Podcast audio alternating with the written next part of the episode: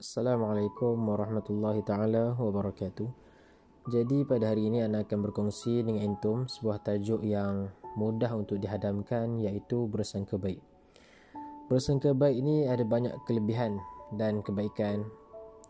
Dan salah satunya adalah hubungan persahabatan, hubungan persaudaraan akan menjadi lebih baik sekiranya kita bersangka baik dengan orang. Apabila hati kita ni bebas daripada sangka buruk ataupun suuzon maka yang tinggal dalam hati kita adalah sangkaan yang baik-baik saja dan sudah pasti bila kita selalu sangka baik dengan orang kita ni akan bertambah sayang dan cinta kepada orang tersebut pada saudara tu tersebut dan secara tidak langsung dapat mengeratkan lagi hubungan silaturahim sesama manusia. Jadi Syekh Abdul Kadir Al-Jalani berpesan kepada kita supaya kita ni insaf dengan kekurangan diri dan sentiasa bersikap uh, sangka baik terhadap sesama manusia. Jadi Syekh Abdul Kadir ini berkongsi empat nasihat kepada kita. Yang pertama adalah jika kamu bertemu dengan seseorang maka yakinlah dia lebih baik daripadamu. Maka ucapkanlah dalam hatimu mungkin kedudukannya di sisi Allah jauh lebih baik dan lebih tinggi daripadaku.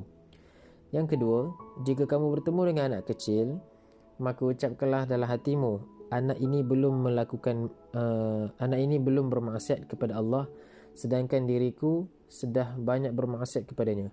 Tentu anak ini jauh lebih baik daripadaku.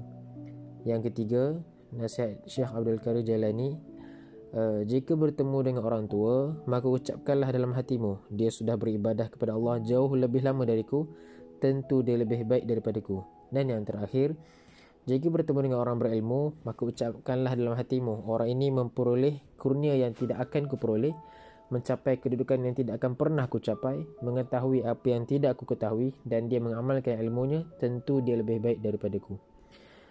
Bersangka baik ini lebih mulia daripada bersangka buruk yang boleh mendatangkan dosa. Semua orang tahu. Tapi kita kena ingat, sangka baik ini perlu diimbangi dengan sikap berhati-hati. Uh, sebagaimana kita perlu berbaik sangka begitu jugalah kita perlu untuk berhati-hati supaya sifat baik kita tu tak uh, dieksploitasi ataupun uh, diambil kesempatan oleh orang-orang yang berniat jahat. Jadi sikap berhati-hati ini dibina oleh pengalaman. Jadi bila ilmu, fakta, dalil, pengalaman ni bergabung, jadi terbinalah sikap matang dalam bersia, dalam bersangka baik kita baik sangka ni supaya tak mudah ditipu dan dikhianati uh, jadi kiranya dalam masa uh, dalam uh, kita bersangka baik dengan orang pada masa yang sama kita ni kena berhati-hati supaya uh, tidak diperalatkan uh, bahasa dia oleh orang yang berniat jahat dengan kita.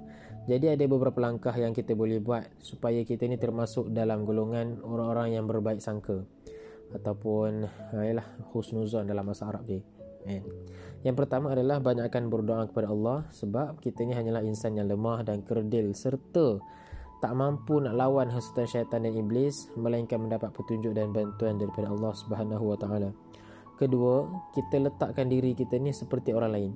Jika kita nak orang baik sangka dengan kita, kita nak orang suhu, uh, kita nak orang uh, husnuzan dengan kita, sangka baik dengan kita, kita pun kena bersikap dengan yang sama. Kita pun kena husnuzan dengan orang juga. Jadi yang ketiga, kita ambil kata-kata orang dengan makna yang baik. Jika orang kata yang tak baik kepada kita atau kepada orang lain, pastikan kita sentiasa bersangka baik supaya kita tidak tertipu dengan hilas syaitan. Ini kerana sebaik saja sangkaan buruk bertapak dalam hati, macam-macam dosa yang kita bakal lakukan. Ha. Yang keempat, kita kena cari ruang supaya kita boleh maafkan orang iaitu uh, kita sentiasa berusaha mencari ruang untuk bersangka baik terhadap orang yang kita nak bersangka buruk. Mungkin orang itu ditimpa musibah yang berat sehingga tergelincir daripada kebenaran. Dan yang kelima, kita jauhkanlah diri daripada menjatuhkan hukum atas niat seseorang. Maksudnya kita tak hukum orang uh, sebaik sahaja kita dengar ataupun kita terima satu maklumat sebab apa yang kita dengar apa yang kita terima tu tak semestinya betul jadi uh, kita perlulah memupuk sifat sangka baik dalam diri dan menterjemahkan uh, sifat tu sikap tu dalam realiti kehidupan jadi itu saja yang anak akan yang anak nak kongsi pada hari ini Semoga ada manfaatnya. Assalamualaikum warahmatullahi taala wabarakatuh.